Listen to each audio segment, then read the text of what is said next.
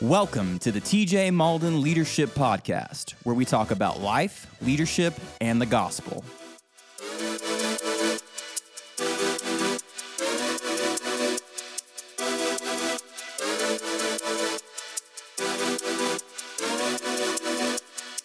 Hey, welcome to the TJ Malden Leadership Podcast. Today is a special episode. It is our very first interview episode where I get to have a guest on and, and you get to hear about them. I have uh, chosen the next series of interviews that you guys will get to listen in on. I've chosen these people uh, because I respect them, I admire them, and I love them. And I want you to get to know them as well. So today, uh, I am sitting with, um, out of all of the I guess if you were to say the the five closest people to me in my life, this guy would be in the top five of my best friends, um, the people that I consider family, that I deeply respect and deeply love. And I'm honored to have him here. He's Tim Bice. He's the church. He's the he's a church planter in Albany, Georgia. He's the pastor of Greenbriar Church.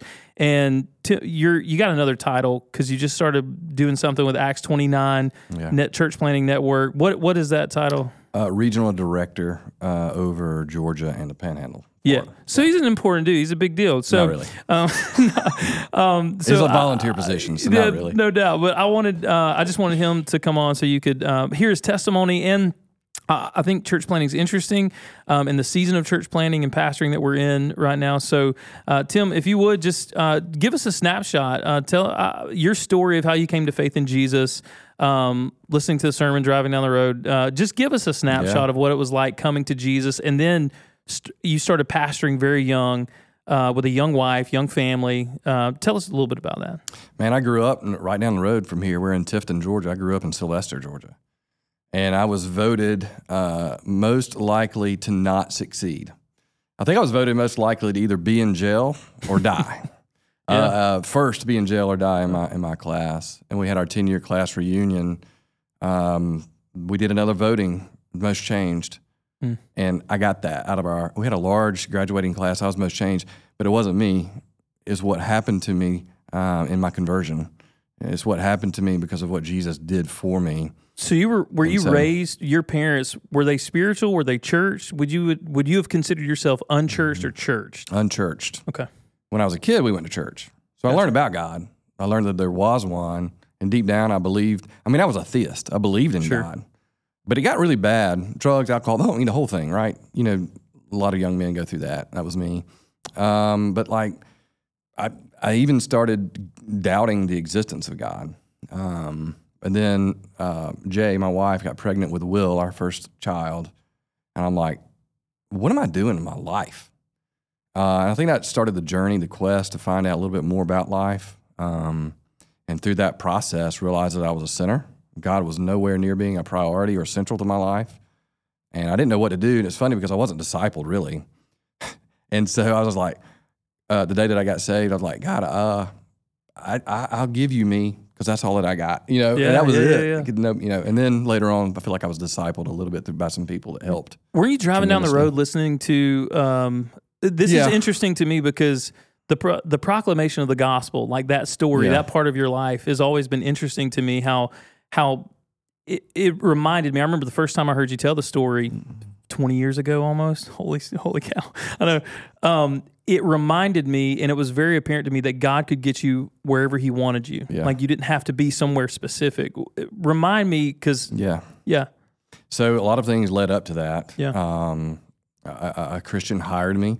So I was working for a Christian. We did daily devotions. I was going to church because um, Jay, my wife's family, went to. That's what you did. Like you didn't get to choose; just expected of you. And so I was doing that. And it, it, it just sort of just sort of led up to I think the day that I surrendered. Um, I was driving down the road. I was working for a tire company, wholesale tire distributor um, and I was going from town to town trying to pick up new accounts. Had a tire full of, uh, or a van full of tires this day, and I was listening to David Jeremiah on the on the radio. Dude, I I don't even know what all he said. I just remembered at the end of his sermon, I'm like, uh oh. I'm a sinner, but you're Yeah. saving me. Like it was two things at once. Like I am a sinner, you're saving me. Oh my, you know. Um, and everything was just different from that day on. So bro. that's the moment that you really That feel like the Holy. Spirit converted you. Yes. Like there, there was that a was genuine conversion. transformation.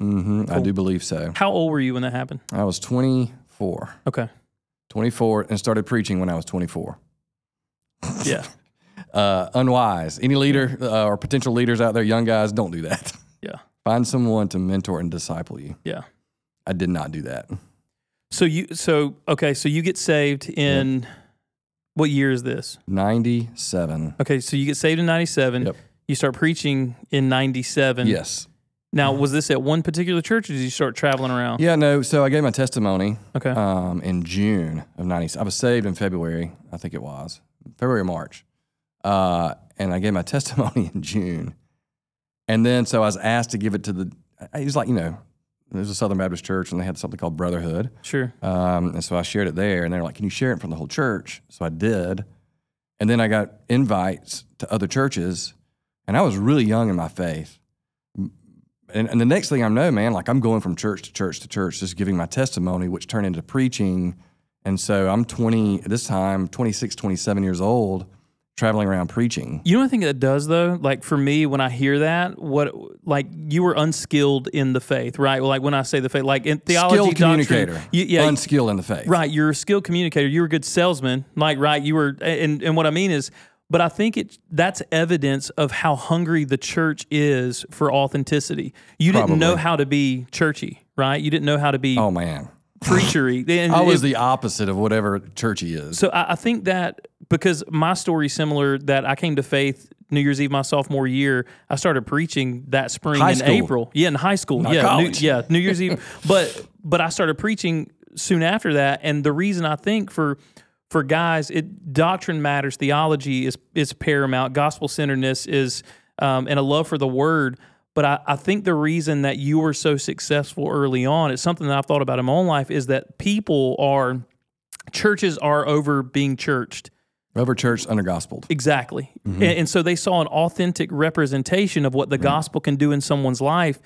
In a lot of ways, it's probably people felt for you and didn't articulate in the same way that people did about the disciples. Like, hey, these guys are unlearned in, in certain aspects, but they've been with Jesus. Like, there's been this considerable transformation in their and, and the crazy thing was people were converting while I preached, and I, I mean, I didn't even know what uh, any kind of doctrine. I don't even know if I could spell doctrine at the time. right. You know, Right. Like I- you Yeah, know, yeah. Now I'm a you know a doctrinal nerd almost, and but back then it was nothing but just hey, Jesus died in your place for your sins. And you can have forgiveness and spend eternity with Him. That was pretty much the message. so, being a pat, let me ask you this: um, knowing that you served in two was it, it was two Southern Baptist churches, right? Yes. Um, Don't get me in trouble here. I'm not. I'm not. I might get you in Dude, trouble, dude, actually. Right. So knowing that you served in two, um, knowing that you served in two Southern Baptist churches, do you feel like you started your your journey with Jesus and ministry gospel heavy, but unchurched? And that as you move through Southern Baptist churches, you adopted things, practices, and preferences that you had to allow the Lord to, to, to really cut away from your life to get back to being gospel centered. Sure. I think um, I think I was central in gospel evangelism.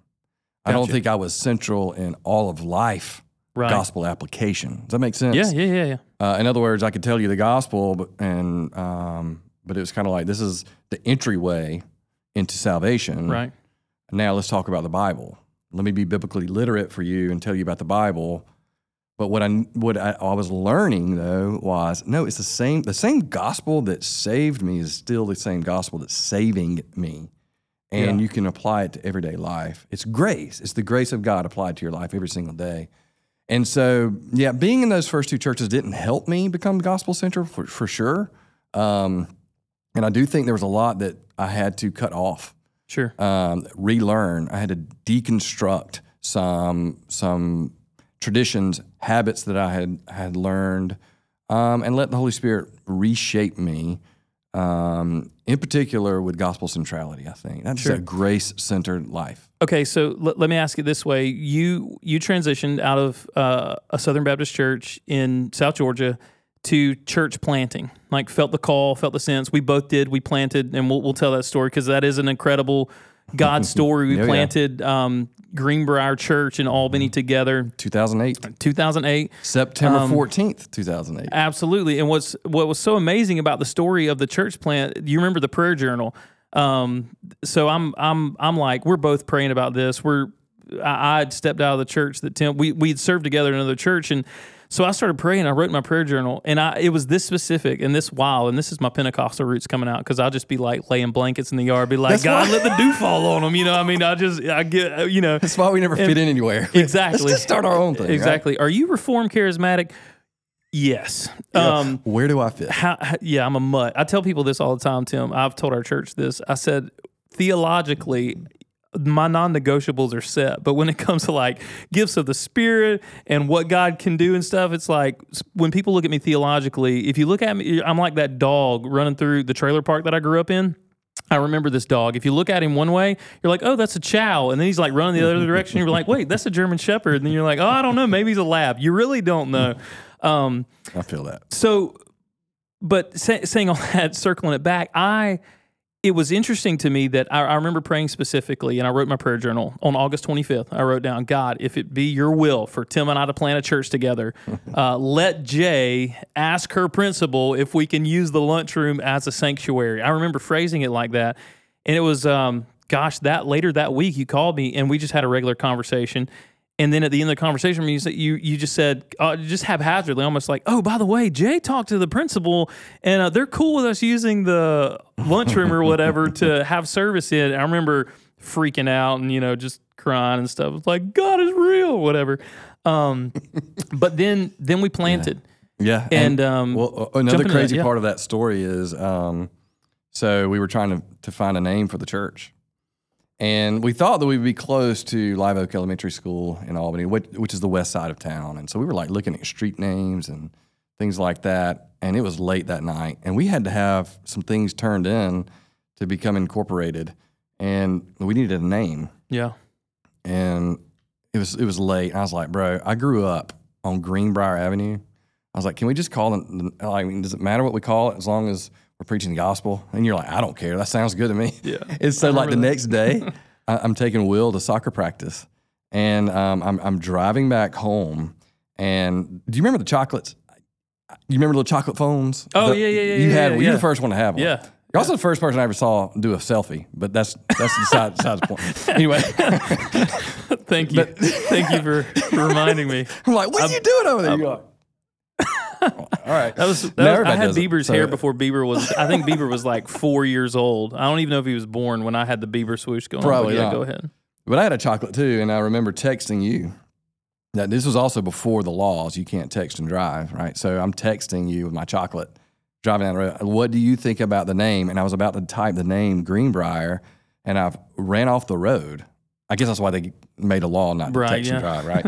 uh, and and when I, when I did, I looked up and I was about to run over a sign that said Greenbrier Apartments, and I'm like.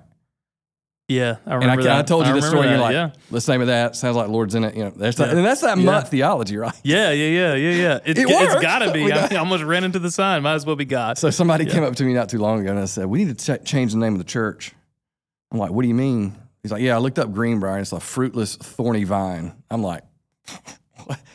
"God redeems." I mean, I don't know what to tell you. yeah, we're not changing the name of our church, bro. Thanks, though. Appreciate that. That's hilarious. yeah, Okay, so we um we planted um in 2008 in a living room. in our living room. Um, we anticipated. I, I remember that night. It was a sleepless night. We anticipated, you know, 10, 20 people maybe showing up, and and then we got uh 55. Yep, 55 that morning. And it was wild. And it grew, well, it was like three months from 55 to like 100 in the lunchroom. Yeah, it grew quick to begin with, and then Yeah. we capped, and then it slowly grew, capped, slowly grew. But yeah, to begin with, it was like, what are we doing with all these people? We don't know what to do Yeah. with all these people. yeah, yeah. I remember we were putting we were putting people in random places. But like, oh, you have a heartbeat? Sure, you can you can do the welcome desk. Oh, you have a pulse? You can sing, no problem. Um, Finner ran sound. Do you remember that? Do Um, so so this is a part where do you remember um, the guy that did the Axl Rose? When he, he led worship and he like had a bandana and everything and like hugged the mic. We were all like, You I don't think remember I've that? emotionally Yeah. distanced that from That my was his memory. first and I don't- last time singing on stage. But I, anyway, I don't remember that at all. you probably erased it. So I'm, I'm sure I did. I wish I would have. But go I ahead. led I led music. I led our college. Bible study. We had a college Bible study at 1204B. I led music, college Bible Mm. study. I did the church membership class. You um, you did administration, primary preaching role, um, vision casting, Mm-hmm. and we shared that as co-pastors. Um, then uh, and I want to share this, and I want to I want to give a clear representation of this before we jump into this. Um, I'll fill in the gaps. For yeah. You. So, well, I, I did nothing unethical or immoral, right? Um, um, Right. There was, I, I would There was no fall from grace. There was no like Right. immoral. There was no uh, like moral failure. But you did make the worst mistake in your ministry, and you fired me uh, at some Bro, point. that ain't the Yeah. worst thing I've done. no, I know. I'm just playing. Um, but you did. You, um, I was terminated. Um, I was actually on gone on an internship when the decision was made that I was let go from the church. Um, I was sir, I was sir, doing an internship in Boston.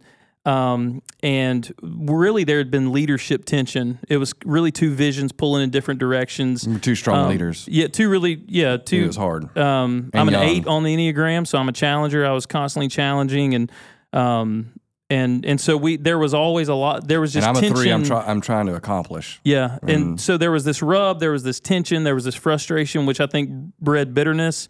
Uh, I know sin in my heart, frustration on my end.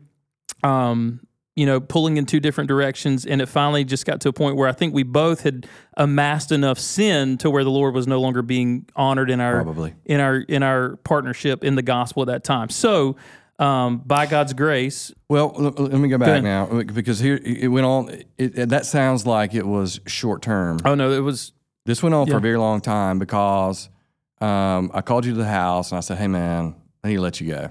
You're like, "You're letting me go," and we had this long conversation. Um, I didn't eat anything for like three days leading up to that, yeah, and I was, I was in bad shape. My inside, because I love you, you're my Yeah. brother, my best friend, and my brother. yeah, and it was probably the hardest thing that I've had to do, um, or I thought that I had to do at least. Um, and then we got back together to talk, and we tried to make another go at it. I don't know if you remember that part. And you were like, "Can you give me some clear expectations?" We tried to work that out, and we just bumped along. At that, That was point, the- we just bumped. Tell me if I'm wrong, but that was where I would get evaluated every Friday. It was like three Yeah. months of being evaluated every Friday. Well, you, how old were you? you were in your twenties. You're 24, 23. 22? Have you let any 22 year olds lately? Uh, bro, listen, I tell I told somebody the other day, and I said it in fairness. I was like, right, like, and and the, this is the way I phrased it. I said, and we'll get to the purpose of why we're bringing this up in just a second. but I told somebody the other day, I said, I, in, in the same way that you say it, was there sin involved in my departure from Greenbriar in your heart? Sure, in my heart, absolutely. Could it have been handled in a completely better way? Yes. Would I have fired me? Probably. Like like in, in full transparency, like when I look at when I look at the past, but the purpose and the primary reason that I I want to have this conversation is because Yeah. what you don't hear about, and this is what you don't hear about in church. th- There were two years after that um, where, I mean, for you, I, I mean, I, I I was angry and bitter. You were wounded and hurt right, and Yep. struggling. yeah, and so for two years we didn't and probably talk. bitter. Did, yeah, I was super bitter, angry, but Especially didn't. when I shot your deer. Yeah, that was that was it was like insult injury. Y'all, this is not this is not I, I can't make this up. Tim fired me. And then that fall, we hunted properties that joined each other. We And I, had, and we had never hunted properties. we had jointly. never hunted pr- properties It came before. about after. I I was hunting this one specific deer I had on camera, and this fool shoots that deer that year. I'm like, how can you add insult to injury like that? And I really just thought God hated me. So um, I had no idea He would use it for such glory, and end up making me a better, better hunter at the end of the day, which is awesome. So th- this, but this is why to circle back. Life is fun. You you don't have a story. I don't feel like you have a story where there's that much tension and There's a lot. frustration and wounds and now genuinely um man 5 years ago when my ears ruptured and most people listening know about this and our faith family when I was in a pit of despair and this has been like this back and forth common grace between us like the one person that my wife calls and the one person that we reach out to is like, hey, you got to come to the house. It's Tim. And uh, you walked around. Remember, I was miserable, walking in the yard, depressed, struggling. And that story doesn't happen. The reason why I like, and I didn't like it in the time, but I look back with such gratitude on that season, is it's a reminder to me that there, there's no relationship, there's no friendship that's so broken that it can't be restored. That's right. And and pastors don't hear this. This happens all the time. Pastors, small group leaders, people leave churches, they're frustrated, they're bitter, they're angry, they're hurt, they're upset, and they live that way forever. They do. And they carry those wounds and then they share those mm-hmm. wounds with other people. They borrow those offenses and they take that offense to the next church, that offense to the next job. Yeah. And I've even seen it here for for a long time, I didn't trust leadership. I didn't let leadership pour into me because I was always waiting for the foot to drop. Like, all right, when do I when I'm going to get the axe? I literally said it the other day to somebody here. I've been here ten years, and I was like, they're like, hey, are you thinking about doing something? So, you know, I'm home. They might fire me, but you mm-hmm. know, and I say it jokingly now, but but I think it's important for people to see and to hear that story because that kind of reconciliation doesn't happen in the church, It's because it's hard. and it doesn't happen. It it is, and I remember Nobody wants to go through that pain. nobody wants to go through the I pain. feel like and- they're going to, re, re, you know, relive the pain. and nobody wants to go through the hard work of restoration. I remember, um, I remember this. I, I mean, I see this like it was yesterday. We sat down. It was after two years. Um, we You, uh, God had been working on both of us. God had, I can't remember who reached out to you. I think I think I, I reached out to you. I can't remember. you did, and I was so glad, y'all, because I said in my mind, I was like. I had this list of things in my mind. I was like, I'm gonna tell this fool this, and I'm gonna say this, and I'm probably even gonna drop a few cuss words in here. And I'm just like, I don't even care. Probably flip the table over. I mean, I, I'm an eight, so I'm like, Probably deserved it. Well, I had this list of things in my mind. I'll never forget. We sat down at the table. You looked across, and the first thing you said, and uh, you said, "I sinned against you." That's the first thing you said. You said, "Dude, I sinned against you." Bro, I started crying. I said, "I sinned against you too, man." And it was like, you remember that? It was like an hour of just confession and repentance, and realizing Yeah. that in every story, no matter how right one person feels, there's sin in both hearts usually Oh yeah. and and there's mixed messages and mixed motives and if you can ever work back and I, and I say that because I know a lot of guys listen a lot of guys follow it, it doesn't matter if it's relationship friendship family or your church there's always going to be an opportunity for sin but there's always an opportunity for restoration Always. always an opportunity so And you can't control what the other person does either. Right. Like, it, but it, and it's not on you. Like we're all we're all responsible to respond in a gospel centric biblical way as believers. And here's what I mean by that. Uh, a couple of things. First of all, if you've been sinned against, it, it doesn't hold a candle to the amount of sin we've sinned against God. that's right And He forgave us. yeah He restored us. As a matter of fact, it says his kindness leads us to repentance. And so whatever offense is is is before you in, in your in your vision of what someone has done to you, whatever that is, man, like you're a sinner too, yeah right? that's good yeah. Um, and, and and probably a greater sinner than the person that offended you. But Jesus forgives you. And see, that's where we- we're talking about gospel centrality. I mean, if you look at uh, Colossians 3, um, it says that. It says, forgive one another as Jesus Christ has forgiven you.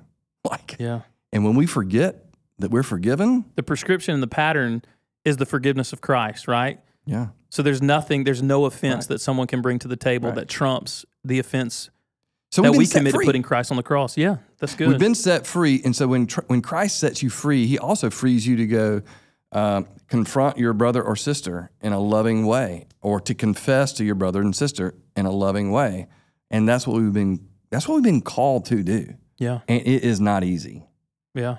but it is worth it. Amen. How do you think that experience, and we're going to move on from that um, because I, I want to ask you some questions about leadership in the church and family.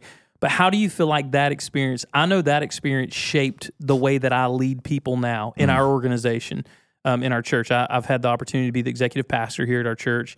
And in that, I'm primarily responsible for shepherding and thinking about looking after the staff, job transitions, um, hiring, firing, uh, promotions, those sort of things. I've, I've had the opportunity to to be able to, to to influence that and to lead that. And I know that I, I, a lot of the way that I operate and do things was birthed out of the way that moment was handled and the things I learned and things that I observed. How do you think? Give me two things. How do you think that shaped your leadership? Probably on a couple of fronts. I'd say the, the primary one is how I lead young people. Um, fr- all the way from like, how much rope should I give them where we don't both get injured, right? Yeah. Uh, but also making sure that I'm giving people, that I'm patient. Yeah. Speaking of Colossians 3, it talks about that, right? It talks about things we need to take off. So, like when you and I sat down, Yeah. we we in, we spiritually took off anger and malice and wrath. We Yeah. put those things away because they were inconsistent with our new identity in Christ. That's we, right. we, we put them away. Um, and then uh, we begin in verse 12, it says to put on some things Yeah. as the beloved of Christ. So if you're loved, you're forgiven, you're these things, you have a new identity, you, you put on. Yeah. And so we put on love and compassion and kindness and meekness and humility. And, and I think that's what it, it looks like uh, in, in leadership. You know, there's a lot of talk these days about, you know, harsh leadership. And one of the things I know God has called us to is, is to lead with kindness because that's how he leads us. Yeah. And so I think that's a big part. I give you an example. I was talking to uh, another guy that planted a church with us, Johnny Schroeder. Um, y'all were roommates, actually. Yeah. Yeah. Um, 1204B, man. yeah, that's right. I mean, he's he's planting a church in Yeah. Americus, Georgia, in a, in a year and a half, probably, out of our church. We're sending him out to plant. And so we were talking today. On the way here, I was on the phone with him, and he's like, "Man, thank you for taking a chance on me. If if it would have been me, I, I would not have let myself last for two years, but you did, and I thank you for it." I'm like, "Well, it's probably because of what you and I, TJ, went through." Yeah.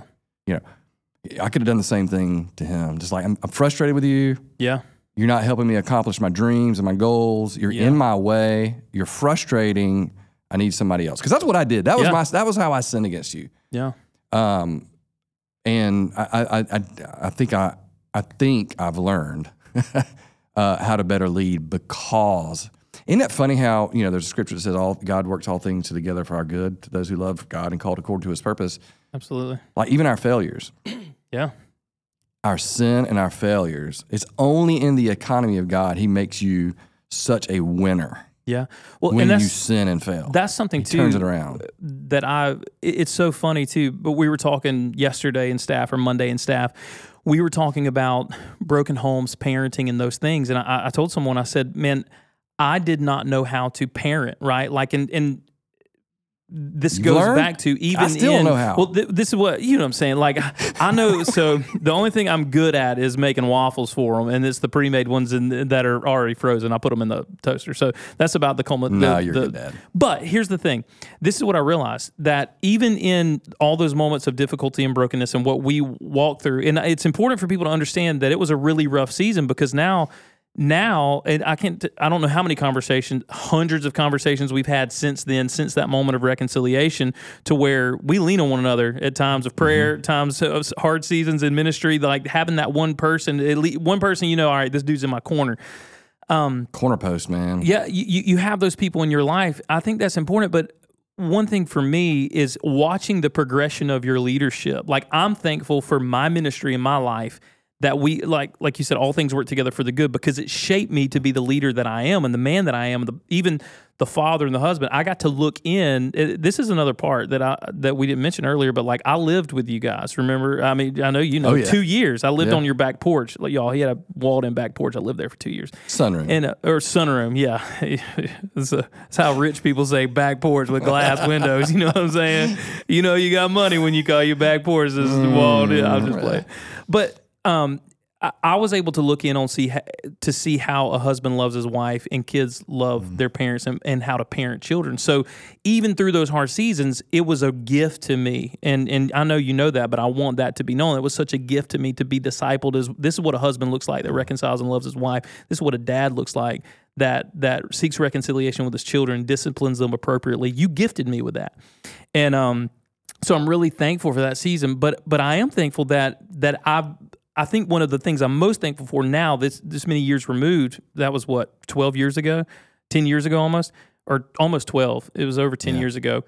have watching you grow into a leader that is compassionate, kind, gospel centered in such a way to where you're glad to go last so everybody you're leading goes first for the kingdom of god. Like and so that they grow. I mean you i've watched that progression of leadership and growth happen in your life and i think it's incredible. Um, and i think it comes back to being gospel centered and and i think every difficulty if if you look at it with all right how do i confess my sin here and how do i seek reconciliation whether it's with god or with people or both? Like that grows us to be who god's called us to be as leaders. Um, Yeah, and I, and I think just to add what you're saying is if you have people in your life, even in like what we went through, you learn from me things I did well, but you learn more from me where I failed. Mm. Um, and then went back and tried to Sure. reconcile that even. yeah You know what I mean? Yeah. And so um, we, we're always learning from others, even if even if they wound us. yeah Uh, we learn what not to do. You know. I think it's a good point too, and, and I want to transition to to this next part because I do think um, what God has done with you in leadership and being able to not just lead people um, on a on a larger scale, and I think a more intentional and better scale than you've ever had in your life. I feel like you're in a season where you're you're leading your church well, you're leading people well, and you're also leading well organizationally. Um, I think just to transition away from that, I, I think our relation, our friendship now is such a reminder that you you don't give up on gospel centered relationships and friendships, mentoring opportunities, and investment in other people's lives. Uh, just because of wounds, right? Like things are healable, if you will. Things are um, able to be reconciled. Last Yes. thing um, I, I really want to ask of you um, what do you feel like? Uh, because I do, I do respect your leadership and your voice for the kingdom of God and the season that you're in. You you're able to speak into um, assessments and assessing young pastors, uh, elder assessment um, in Acts 29. Um, it, it, so for those of you listening, Acts 29 um, is, is more reformed, um, even in their polity, the way that, that, that they function as churches. And, and most Southern Baptist churches are congregational led in the sense that um, you have deacons um, that really function in the, as administrators in the business model. Um, Tim's church and most Acts 29 churches um, have deacons that serve actually as deacons, male and female. They're the servants of the church, and they have elders who are the pastors slash administrators of the business of the church and the direction vision of the church. Would that be a good snapshot? Yeah, I think so. Elders are um, servant leaders. Deacons lead servants, is how we say it. Right. Um, and yeah, we we believe that uh, scripturally we see elders uh, leading uh, and overseeing the church, and I think that in, in some some churches that are deacon led, they're they're just acting as pseudo elders. Really, is Right. is what it is. They just got the wrong office name, probably. Cool. I'm trying to be kind. No, no, that's good. That's good. Um, uh, I, Was I- I was I kind? No, I- you were okay, kind. all I tell all right. people all the time. I say the the problem with the church, a lot of churches that de- deacons feel like they are elected officials rather than selected servants, and that, that there have been churches that have been deeply wounded by that. That's a whole nother podcast for Well, another churches day. should be we'll to. led by a plurality. Sure. It just needs to be elders. Sure. And we also believe those should, elders should be pastors. Yeah. I mean, that's Absolutely. the way all the New Testament churches were led.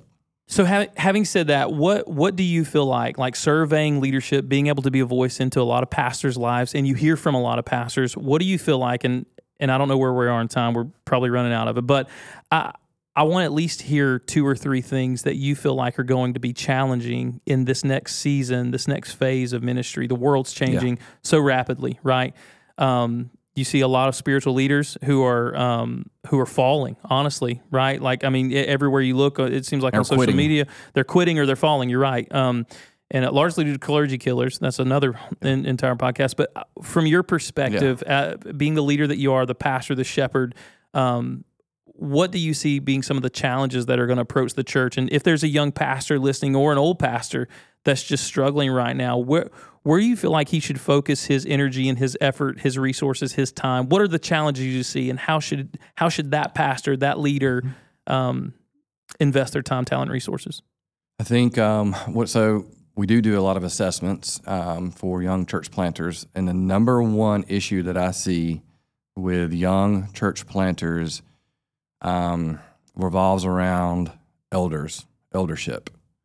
Um, usually, it's the refrain from young guys is, "Yeah, I know I need elders," um, but they kind of lump that into I need to get a church building. I need to get some money, some sponsors, some donations, some people, some elders.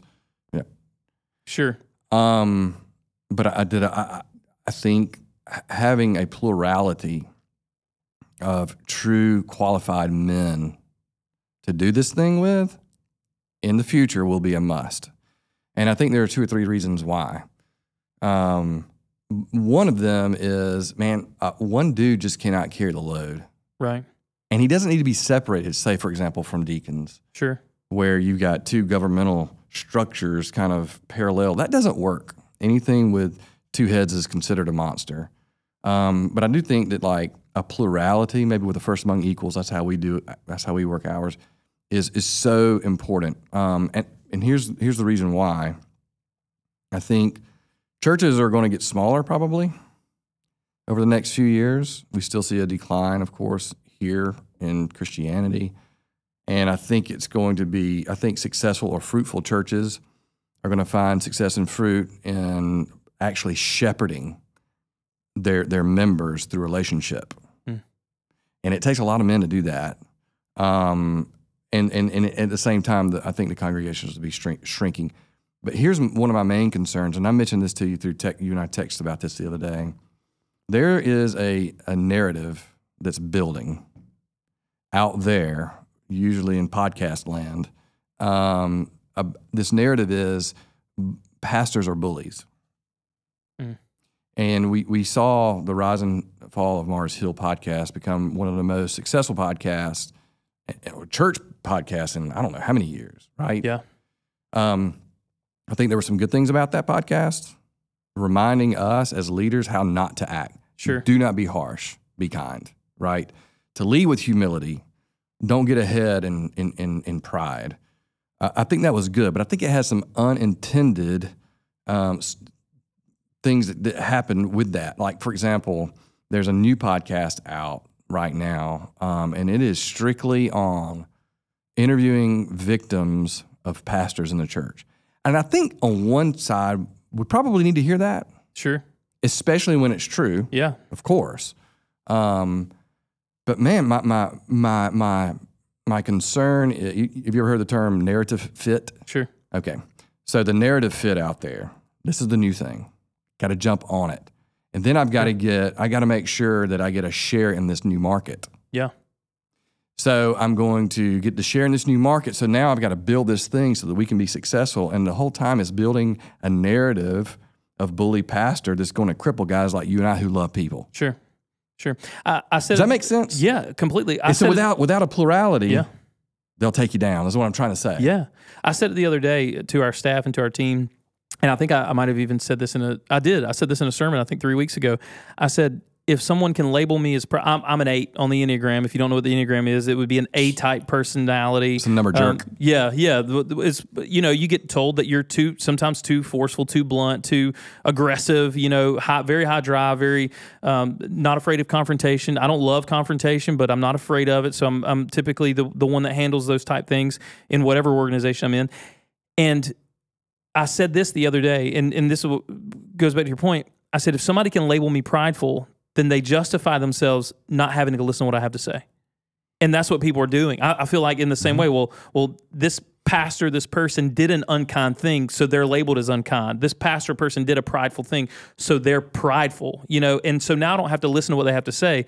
And because I can, I can demote the pastor or I can demote the spiritual mentor in my life, then I don't actually have to listen to what God has to I say. I don't have to be held accountable. I don't have to be held accountable. That's right. You're judging me, right? Right. Like it's not it's not that somebody's speaking truth into my life and wants to keep me accountable. It's that well, he's prideful he's whatever, so now I don't have to listen. Yeah. And uh, the same thing. What's interesting, I think the same thing for years that's happened with media, right? Mm-hmm. And it doesn't matter what you turn on. You turn on Fox, they've got their their narrative they build. You turn on CNN, they got their Mm-hmm. they have their narrative. Now it's infiltrated the church to where there's there's you know social justice. I'm going to build this narrative, and and ev- even in communities where for years, and this is one thing I've seen recently, even in communities where there's been unity and there's been um, unity, you know, racial unity and diversity and service and leadership, communities coming together. Now that that was became the national narrative, now a lot of places that for years had this unity and this cooperation are starting to feel this tension of of should we adopt this national narrative for social justice even though our community doesn't look like what they're saying. Yeah. So, uh, like, basically, what you're saying is you're adopting again. Yeah, we're story burdens. formed. You're, yeah, exactly. We're a story formed people because that's how God has designed us. God's story is His word. It's in four parts. It's a redemptive historical narrative: creation, fall, restor- uh, redemption, and then restoration. Restoration, and like that's how we learn. And so, you know, we went through the Book of Revelation not too long ago, verse by verse. Don't I would not suggest doing that. You way. don't have to worry about me uh, that. Sorry. But like one of the things we learned about the false prophet was he spins narratives. He mm-hmm. spins stories, right? And so like that's how people get caught off guard. They believe a they it, we're story form, so we believe narratives. And I do think that that is going to be a narrative that that pastors are jerk bullies, mm. and they can't be trusted. So how do you what do you do about that? Well, you surround yourself with other men who are also pastors so that there's a plurality, holding one another accountable in leadership. And your congregation is seeing that each pastor is holding the other one accountable. That's good. And that, and that we're also taking seriously accusations, um, and that we have processes in place with this plurality that's taking these accusations seriously and doing investigations. And and when your congregation sees that, they it, it starts to build trust. I, another thing I think is just is plain out tenure. Yeah. How what's my track record? Yeah. You know, someone accused me not too long ago of being a bully. One only time it's ever happened, and I'm like, never. That's never happened. But like, I'm thinking, oh, what's my track record? Sure. You know, I'm not a bully, but I got a backbone. Yeah. Like every leader should. Yeah, sure. Right. And so that that's my fear, man. Is like the backbone is gonna, people are gonna try to rip out the backbone of leaders, um, but and, and they'll try, but man, it, it's really hard to rip out the backbone of five, six, seven, eight elders that Right. are in unity. Speaking in concert together, gospel first, Yes. accountability. Yeah, that's good. Absolutely. That's That's, awesome. but yeah, that, that's what I'm seeing. But I've, I've been wrong before, of course. So I may be wrong about that. Well, dude, listen, thank you for hanging out with me and spending some Yeah, time man. with me. But before we go, do do tell me, tell me you're you're married to Jay Bice, Jay, 25 years. We had Jay silver- Bird. Mhm. Yeah. 25 years. Yep. Yep. Son Will, 25. Daughter Emily, 22. Dude, no, I, about to be 23. I I just wish he would propose to the girl he's dating. Can I just say that? I've already asked. I said, "Will you marry us?" listen, I've already asked her. I got down on one knee. I was like, "What do you want? What do you want?" He posted a picture on his Instagram the other day. It was them two standing together, and all I sent was "well dot dot dot." He was like, "I'll, I'll in time, dude. I'll tell you. I'll tell you." I was like, "You just need to do it, bro. Don't miss out on this opportunity." Anyways, so there's Will, there's Emily. Laney Kate, 16. Uh, Ellie is eight. So Awesome. we've got got them spread out pretty well. That's awesome, man. Um, dude, thank you. Thank you for your Thank time. you. I honor you. I appreciate you so much as a friend, a pastor, a leader, Mm. Um, and a brother, man. Uh, I'm I'm so grateful to God for our friendship and and uh, just getting uh, everyone else to, you know, at least the people that I get an opportunity to influence, to, for them to hear your Mm. voice and um and see reconciliation. But not only that, to see a pastor who's been faithfully following Jesus, Mm-hmm. um, enduring for the sake of the gospel, and who my life and, and I want you to hear this. My life is fruit from your faithfulness.